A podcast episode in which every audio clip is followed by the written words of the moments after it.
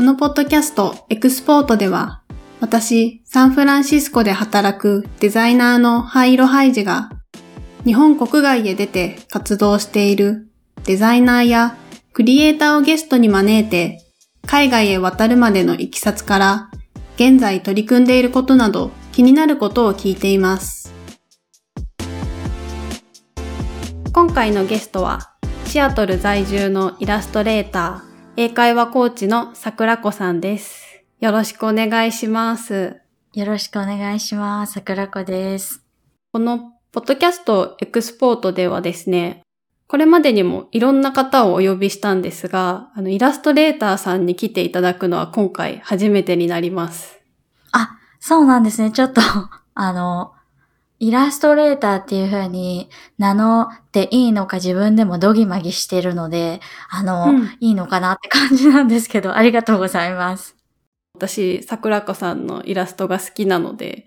ああ、ちょっとね、その話も今日はしたいなと思っています。では、軽く自己紹介をお願いします。先ほどハイジさんからご紹介にあった通りですね、今現在はアメリカのシアトルの近郊に住んでいます。で、イラストを描く傍ら、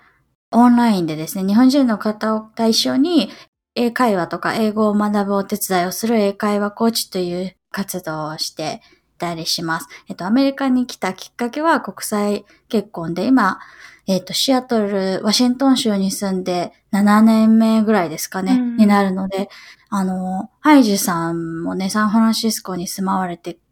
何年目っておっしゃってましたっけ？今年2021年に入って5年目になりました。あ、そうなんですね。じゃあ、はい、まあ大体私たち同じくらいですね。アメリカに住んで。そうですね。クラッコさんがそのアメリカに行こうってその興味を持ったこと自体って結構前というか10代の頃ですか？そうなんですよ。あの、一番最初にアメリカに足を、うん、アメリカの地を踏んだのが、えっ、ー、と、私が12歳ぐらいの時だったんですね。で、行く前から、私の父親のおばさんがアメリカに住んでるんだよっていう話を聞いていたので、こうアメリカに対する漠然とした憧れみたいのがあったんですよね。うんうん、で、その12歳の時におばさんに会いにアメリカの地を踏んだんですけど、もうそれ以降結構あの、オブセッションが始まりまして、私の アメリカに対する、あの、いつか住んでみたいっていう執着心みたいな、その辺ですかね。多分始まったのは。それで、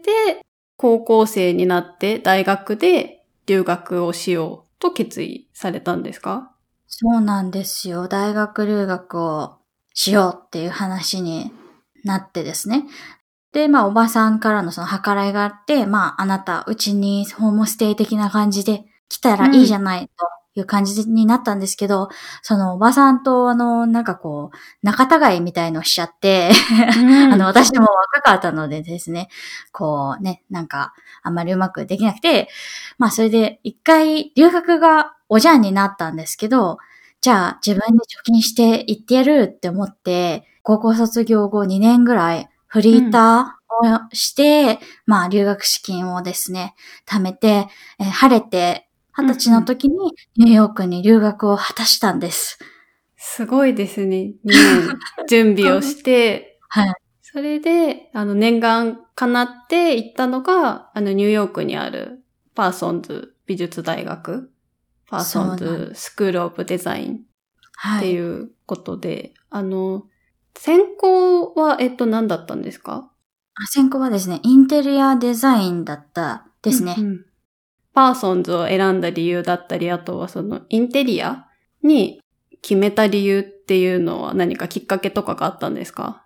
あの、もともとそのインテリアデザイン、インテリアのお家の、えー、おしゃれな、こう、デコレーションとか、そういうのが好きで、うん、で、あの、勉強してみたいって気持ちが強かったっていうのがあって、で、パーソンズに決めた理由は、あの、パーソンズは、学位のプログラムじゃなくて、あの、 certificate っていうんですか？えっと、修了書がもらえる、うん、ちょっと、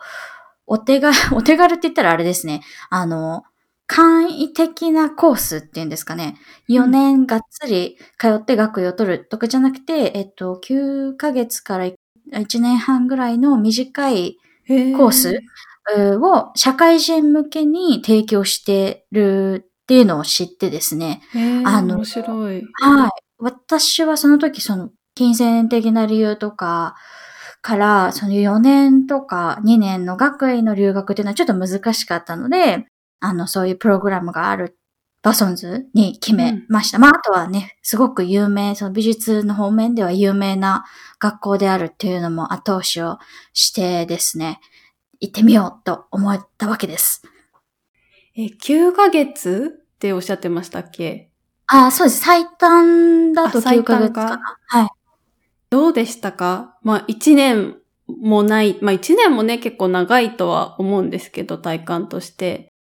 その短い期間で証明もってなると結構忙しかったりするんですか？その短い間に結構ギュッとプログラムとしては詰まっている感じなんですか？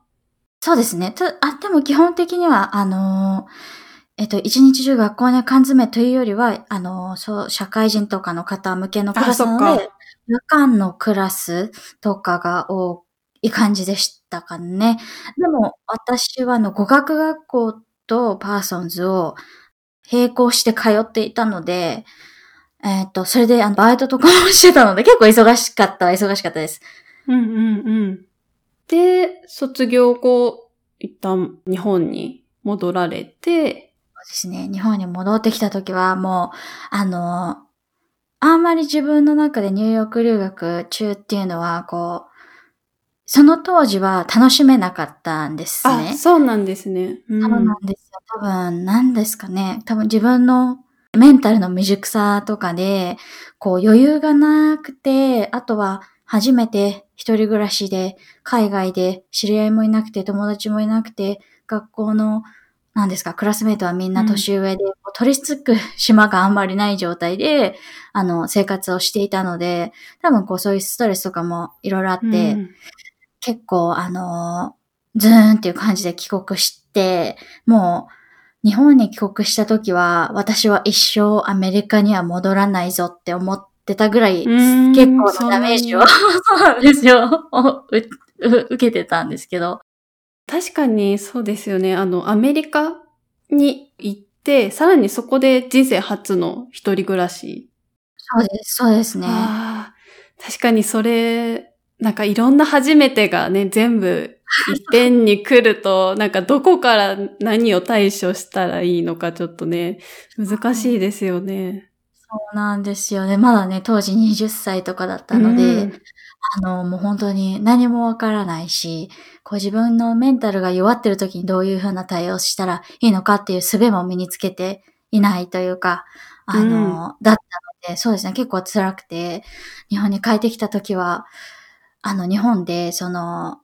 お仕事をね、探したんですけど、うん、自分が希望するインテリア系のお仕事を見つけるのがなかなか難しくて、なんかその、あれですかね、私の留学は無駄だったのかもしれないみたいな、あの、帰国後も辛い時期が続いたんですよ。うんうん。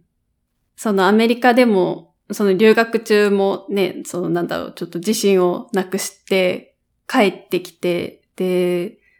そうですよね。日本って結構新卒でこう、そのなんだろう、卒業して就職みたいな文化がありますけど、その日本の大学じゃないところを出てってなると、そこもまたちょっと勝手が違うっていうか、またね、戸惑うことの連続ですよね。そうなんですよ。もう完全にその、なんていうんですか、ベルトコンベヤというかそのレールには乗れていないので、うん、こう、ね、みんなみたいに同じ流れでいけない自分にももどかしさを感じたりとかしてたんですけど、あの、ハイジさんは最初にサンフランシスコにこう引っ越して来られた時とかは、うん、アジャストメントはどうでした？辛い方とかありますか？最初の1年くらい、いや、全然ダメでしたね。あの、私は結婚して、サンフランシスコに引っ越してきたんですね。引っ越してきた当初私、英語がまず喋れないっていうところからのスタートで、で、最初は本当引きこもってましたね。その、なんだろう、カフェでコーヒーを買ったりとかもできなかったし、まあ治安も、まあそこまでいいとは言えない、あの、うんところに住んでいたのもあって怖くてですね、最初は本当に まず外に出れないみたいなところからのスタートでしたね。なので、うん、最初の数ヶ月から1年は、なかなかアジャストできずにいたっていう感じですね。でもすごいですね。その状態から今は現地の企業にね、ご自分の力で就職して、えっと、今、オールタートルズさんで働き始めて、えっと、ちょうど、えー2年経ちましたってツイートされてましたよね、確か。そうなんですよ。丸2年、あの2年。えっと、先日経ちましたね。おめでとうございます。あの、すごい感無量というか、なんて言うんですか。すごい、こう、自分、頑張った、ここまでって思われたんじゃないかなって思ったんですけど。そうですね。その、だから引っ越してきた当初、その5年前、4年前とかを思い返すと、あなんかそこからすごく遠くへ来たなというか、あの、その時の自分からは、あの、全然想像がつかないところに今いるなっていうのは思いますね。いや、本当にすごい、なんかあの、本とかも出版されて、あの、なんて言うんですか、シンデレラストーリーっていうとちょっと、あれですけど、なんかね、努力がなかったみたいな、それを、なんかこう、キャンセルしてしまうような言い方になってしまいますけど、そういう積み上げのストーリー、サクセスストーリーの本当に、プライムエグザンプルって何ですか？日本語でなんて言ったら、えっ、と、王道みたいなね、それをうんうん元にして言ってるっていう感じで、すごくあの、尊敬してます、私。ハイジさんのああこと。りがとうございます。じゃあ、桜子さんの、あの、話に戻ると、一旦日本にこう戻られて、地元が、えっ、と、横須賀？そうです。横須賀で、地元が横須賀です。うん。それで、なんかあの、米軍基地で働かれていたアルバイトなんですかねなんか、ちょっと私、米軍基地へ行ったことがないので、なんかどういう感じになっているのかが全然、あの、わからずにちょっと今うん、お話ししてますけども。そうですよね。馴染みのね、ない方には、どういう、なんだろうっていう感じだと思うんですけど、あの、神奈川県の横須賀には、アメリカ軍の基地がありましてですね。それ、米軍基地とか地元民はベースって呼んでるんですけど、うん。実はアメリカ留学する前に高校卒業して2年間、えーフリーターとしてバイトをしてたって話を先ほどね、したと思うんですけど、その時もそのベースの中でバイトをしてたんですよ。でうんそうですね、留学後は、あの、まあ、ベースにこう舞い戻る形で、えっ、と、ベースの中で就職して、まあ結局はこう、出戻りみたいな形になっちゃったんですけど、えっと、そうですね。なので留学後はベースで就職をして、で、その、そうですね、働いていた時の共通の知人を介して、現在の夫に出会ったんですよ。あの、夫がアメリカ人なんですけど、当時彼は、えーアメリカ軍に所属をしていて、日本の横須賀の基地で働いていて、そこで私たちは出会ったって感じですかうね。んそれで、アメリカへ転勤っていうんですかね、この場合も。転勤するタイミングで、えっと、現在住まれているシアトルの方に引っ越されたっていう形ですかね。そうですね。夫の仕事で、えーまあ当時は彼氏だったんですけど、アメリカに戻るよということになって、うん。夫にくっついてくるような形でアメリカに引っ越してきたのが7年前ですね。うんうん。ニューヨークから戻られた時には、もう絶対アメリカにはこう行けないかもしれないって思っていたのが、もうこれも運命というかご縁があって、またこうしてアメリカに来られた。そうなんですよ。なんかね、あ、戻ってきちゃいました。アメリカに。あの、桜子さんのプロフィールで好きなのが、まあ、それでアメリカに来てから最初に働いたのが、あの、ケーキデコレーターっていう。お仕事があるっていうのも私知らなかったんですけど、うんまあ、デコレーションケーキのそのデコレーションをするお仕事。をされてたっていうのを読んで、すごい面白いなと思って。これ結構ね、多分レア、レアですよね。私もケーキデコレーターという仕事があるっていうのををあんまりこう、まあ、考えたことがなくてですね、自分のキャリアとして考えたことがなかったので、あの、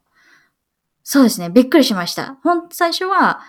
そのケーキショップが入ってるお店の中にあるスタバの店員さんのポジションに応募したんですよ。で、ちょっとスタバは、あの、他の人を雇ったんだけど、ケーキデコレーターのポジションが空いてるんだけど、あなたアートのバックグラウンドがあるから、やってみないみたいな感じで言われて、え、やってみないみたいなノリでできる仕事なのって思ったんですけど。そうですね。でもあの、ベテランさんの、えっ、ー、と、主任ケーキデコレーターみたいな方がいらっしゃって、うん、その方に、まあ、なんて言うんですか、弟子入りするみたいな形で、まあ、ケーキデコレーターに慣れちゃったんですよ、私。なったんです。面白い。なかなかね、あの、まあ、そういう仕事があるのもわからないし、なんか募集もそんなになさそうですよね。なんかケーキデコレーター 募集してますって、なんかそうそう見かけなさそうなポジションだと思うんですけど、まあ、本当にちょうどそこが空いていたというか、ね、それで桜子さんのそのニューヨークでのバックグラウンドも、ね、そう興味を持ってもらえて。そうですね。だから、あ、やっと輝いたと思いました、その時。はい。そう、でも、あのー、面白かったで、その時はこのローカルの、えっ、ー、と、なんていうんですか、ショッピング、えー、スーパーの中にあるベーカリーで働いてたので、うん、あの、なんだろうな、いい意味で、こう、うん、ローカルな感じの人って言うとあれですけど、本当に、うん、今までの私のアメリカとの接点っていうのは、ニューヨークっていうのがメインなので、結構ニューヨークってね、あの、いろんな方がいらっしゃって、えっと、ネイティブのニューヨーカーの方でも、その外国の方と接することとか、まあいろんな人種の方がいることにすごく慣れてるじゃないですか。サンフランシスコもそうだと思うんですけど。うんうん、でも、あの、私がそのケーキデコレーターをしていたところは結構、ワシントン州の、まあ結構偏僻なところにあるところのお店だったので、働かれてる人たちは、なんていうんですかね、コンサバティブっていうかこう、日本人すごい何？ジャパンどこ？みたいな感じの人たちと一緒に働くような経験だったので、それはそれで、あの、すごく面白かったです。社会経験として。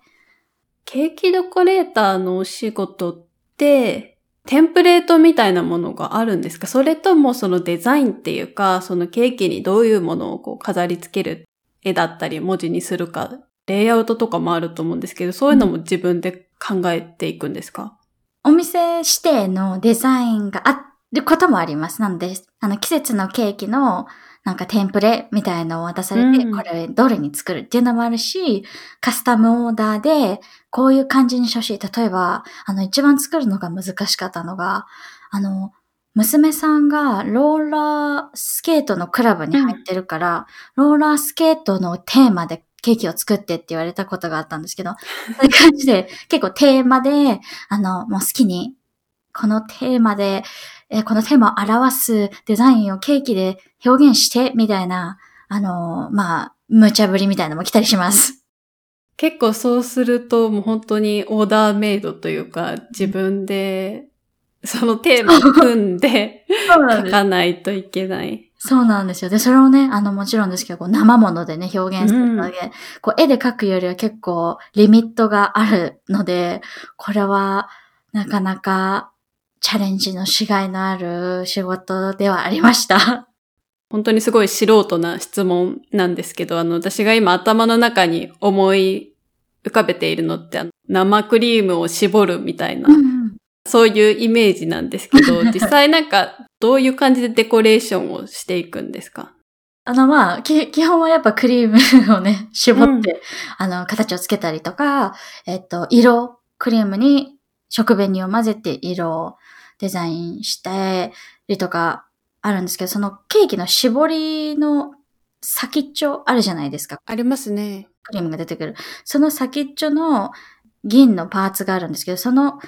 パーツを変えるだけで結構その絞りの形が変わるんですよね。その絞りの形へで、なんていうんですか、形、いろんな形を作ったりとか、えー絵を描くように線を描いたりとか、もしくはその、なんていうんですか、クリームでレースみたいな表現、パターンを表現するとか、っていう方向のデザインもあれば、なんていうんですかね、あの、砂糖でできたシートに写真を印刷する機械みたいのがあって、うんうんそういうのはなんかもうペタって貼っちゃう、すごい、デザインもクソもないみたいな感じの、あの、バージョンもあります。なるほど。はい。あそういうのをじゃあ組み合わせたりしながら作っていくんで、そうですすね。そうです、そうです。その、まあ、アート系のバックグラウンドがあるからっていう理由で採用されたっていう、あの、お話だったんですけど、実際どうでした？その役に立ちましたかというか、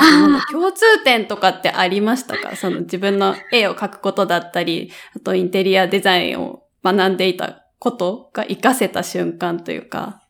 えーとですね、ないですね。なんでかっていうと、そうなんですね。インテリアデザインの方は、結構、あの、なんだろう。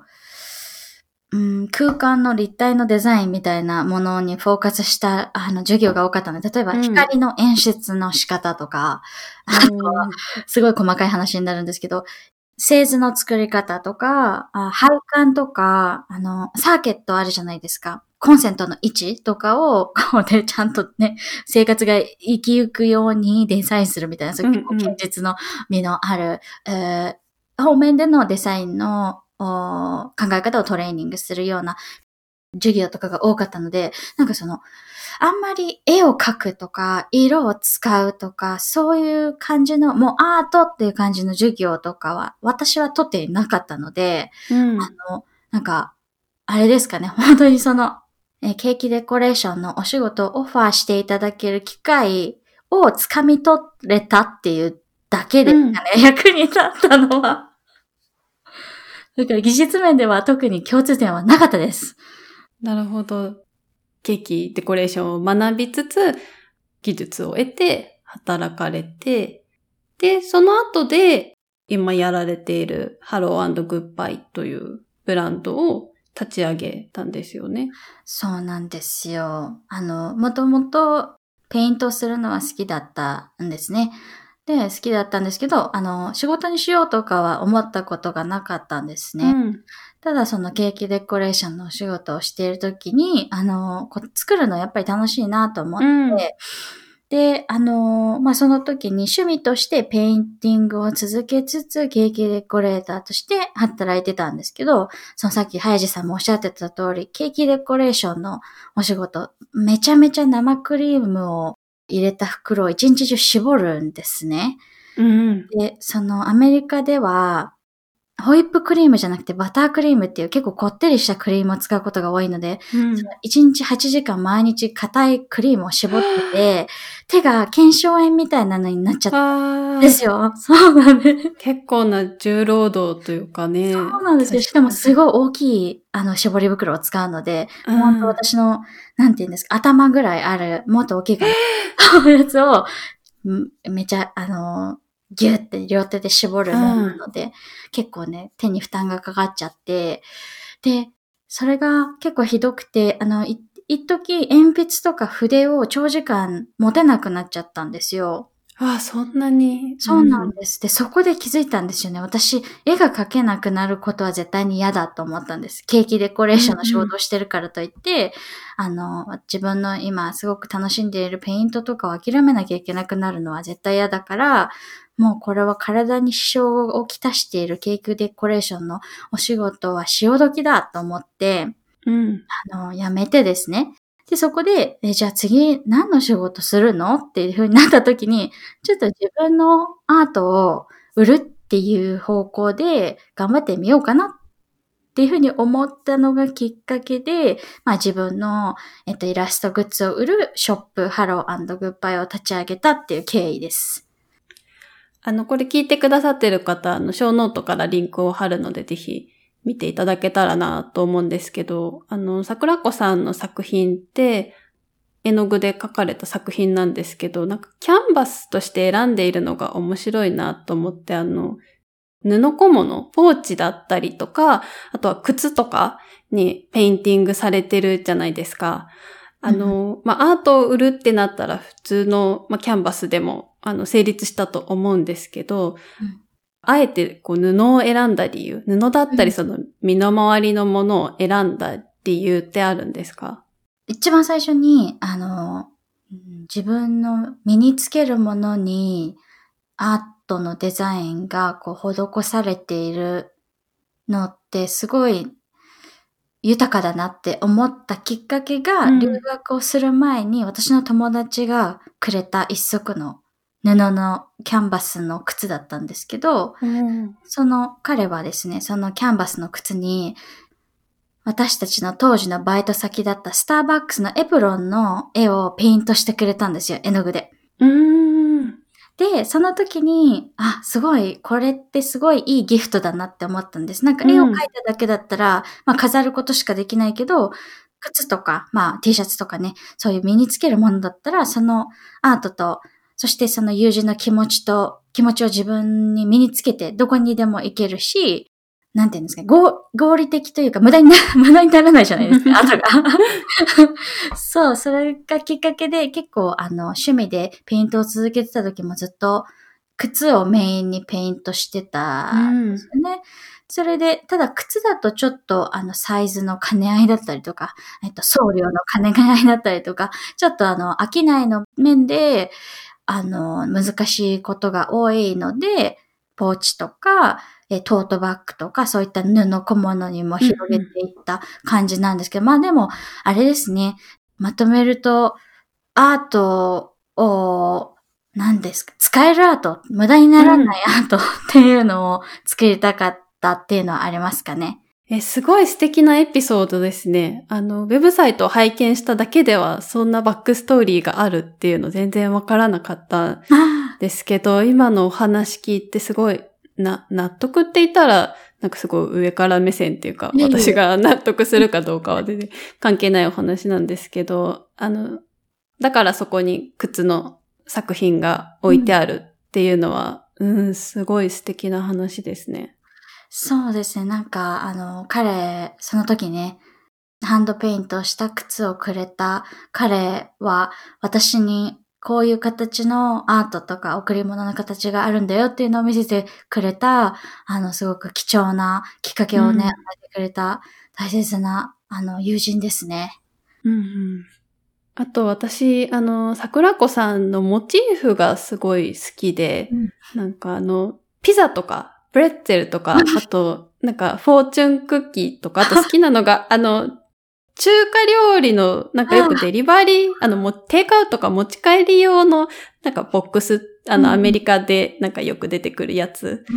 とか、あの、モチーフにされてるじゃないですか。なんかあれが可愛いなと思って。こうやって今ね、あの、列挙してもらうと食べ物ばかりですね、私。確かに、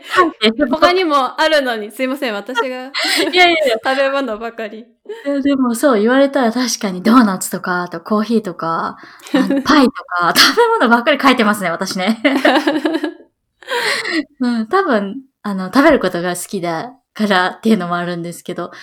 食べ物ってこう書いているのが楽しいんですよね。あの、食べ物っていろんな、なんて言うんですか、形が決まってないじゃないですか。ああ、自然のものとかだとねあ。まあ、そのなんか工業製品じゃないから一個一個ね、形がちょっとずつ そう違い。ますすよね。はい。あのーなので、こう、ちょっと線が曲がってたりとかしてもバレないし、ちょっと焦ったりとか、こうい、いびつだったりとかしても、それが味になりやすいというか、っていう意味では、こう、書き手としてはすごい書いてて、プレッシャーがなく楽しめる、あの、うんモチーフだから食べ物によっちゃうのかなっていう、今私の分析なんですけど。いやーなんかどれも可愛いんですよね。いや、私も食べ物にばっかりやっぱ目がいっちゃうな。こうやって見てると。でも食べ物はね、結構、あの、書いてて楽しくって、あとは、私のアートは結構、なんていうの、タトゥーアートを。モチーフにしてるとか、タトゥーアートにもインスパイアされることが非常に多いんですけど、まあ私が、確かに。あうんそうですかいや、感じ取ってもらえます？嬉しい。うん、なんか言われてみれば、確かにそうですね。モチーフもそうだし、なんだろう、デザインですかね。なんか、あの、結構途中タッチで線を入れてらっしゃるじゃないですか。影の部分っていうのかな。はいなんかああいうのとかも、とかなんかちょっと点描っぽい感うんうんじとかが、なんかタトゥー感があるのかな。あ、そこはすごくなんか私が、あの、書いてて一番楽しいところなんですよ、影って。うーん。感を一番こう、自分でか書きながら感じれるところではあって、なんでそれを今見つけていただけたのすごい嬉しいです。そうですね、タトゥーのデザインとかだと結構、私が好きなスタイルのタトゥーだと、あの、食べ物のモチーフとかが多いので、そういうところからこうね、インスパイアされてるっていうのもあるかもしれないです、私の後が。うんうんうん。なるほどなあと、アマビエのイラストを、あの、ツイッターにアップしてたじゃないですか。はい。あの、スマホ用の待ち受け画像、壁紙画像を、あの、桜子さんがアップしてたんですけど、何で書かれているんですか？あれはデジタルで書いているんですか？そうですね。あれは iPad で書きました。はい。い iPad と Apple Pen を使って書いたデジタルイラストですね。うんうん何のアプリで書かれたんですか？あ、あれはですね、プロクリエイトで書いてます。あなるほど。うんうんうん。あの、あなんでこれメンションしたかっていうと、あの、すごい好きで、ままずね、あれも去年か、去年か、なんか結構いろんな方、アマビエのイラスト描かれてたと思うんですけど、あの、桜子さんのイラストすごい美人なんですよね。なんか、すごい、あの、可愛くって、あと、なんかシンメトリーなレイアウトがとても素敵で、なんだろう、ちょっとステンドグラスっぽい。ああと今お話聞いてて、そのタトゥーっぽさみたいなものもある。だからちょっとそのなんだろう、洋風なあの感じがするんですけど、でもすごいテクスチャーが綺麗で、なんかその壁紙だからちょっと縦長っていうのもあるんですけど、なんかちょっと日本の掛け軸みたいな雰囲気もあるなって思ったんですよね。だからなんかすごいそれが印象に残ってるというか。ああ、すごい嬉しいです。あの、イラストを描くのにデジタルツールを今まで使ってこなかったので、うーん。あの、先ほどおっしゃってた通り、布に絵の具で描くってすごいアナログで、な感じでね、今まで絵を描いてたので、あの、デジタルすごく難しかったんです。その、今おっしゃってたようなテクスチャ感とか、あの、描いた時に、バックグラウンドを日本の和和紙あるじゃないですか。はい。和紙のイメージを出したかったんですけど、その和紙のなんかファサファサした、ふわふわしたガサガサした感じを、あのデジタルでどうしたらそうなるのかがわからなくて、もう本当にプロクリエイトも初めて使ったのでわからなくて、ググりながらいろいろ試行錯誤しながら、やっとなんか、あの最終形の今おっしゃった、ハイジさんが言ってくださったみたいな感じの、ちょっと掛け軸っぽい、染みたようなね、感じの絵に仕上げるところに行き着いたので、あの、その、なんか、すごく苦労が報われました。ありがとうございます。すごい嬉しいです。うん、なんかすごい雰囲気好きなんですよね。結構線としては、それこそ桜子さんが描いてるアクリル絵の具の作品だったりとか、そのタトゥーみたいな、重線が太めのうん。デザインされた感じと、そのアナログ感が融合していて、なんか、あんまり見たことない、あの、うん雰囲気だなっていう。いやーうれ、多分それ嬉しいです。あの、私の不慣れ感が、なす技だと思います。ある意味の違和感っていうか、あの、まあ、いい意味で、今すごいハジさんはいい意味でね、いい感じでこう褒めてくださったので、うんそれが多分、まあ、怪我の巧妙じゃないですけど、いい風に転じたのかなって今思います。よかった、挑戦してみて。あ、でもこれが、え、ほぼ初？なんかあんまりそのデジタルで書いたことないっていうのが結構意外でした。そう、そう、今ね、イラストレーター、イラストを描く方って多分、まあ、みんなじゃないですけど、デジタルツールを使われる方、多いですもんね。うん。そうですね。なんかあの、今年の目標、あ、違うわ、これ去年のやつか。2020年のあの、抱負を振り返っているので、なんかあの、デジタルイラストのスキルを身につけるみたいなことも書かれていたと思うんですけど、じゃあ成果としては結構身につけたというか。ああ、でも、そう、そうですね。アマビエ以外はデジタルで多分イラストを仕上げていないので、あの、コンスタントにこう練習したわけではなかったので、うん、ちょっとね、自分としては不本意な練習量ではあったんですけど、まあ一歩を踏み出すっていう意味では達成できたかなと思って、今後はもうちょっとデジタルイラスト頑張りたいなって思っているところです。いや、もっと見てみたいです。ああ、ありがとうございます。あの、年明けにですね、2021年をテーマにしたデジタルイラストをまた待ち受け画像として作って、あの、私のツイッターの今固定ツイートになってるので、もしご興味がある 方がいらっしゃったら、チェックしてくださると嬉しいです。ぜひぜひ。ポッドキャスト、エクスポートでは、感想、質問、こんな話が聞きたい、などのリクエストをお待ちしています。ショーノートに貼ってあるお便りフォームから、あるいは、ハッシュタグ、エクスポート FM でツイートしていただけると嬉しいです。よろしくお願いします。ではでは。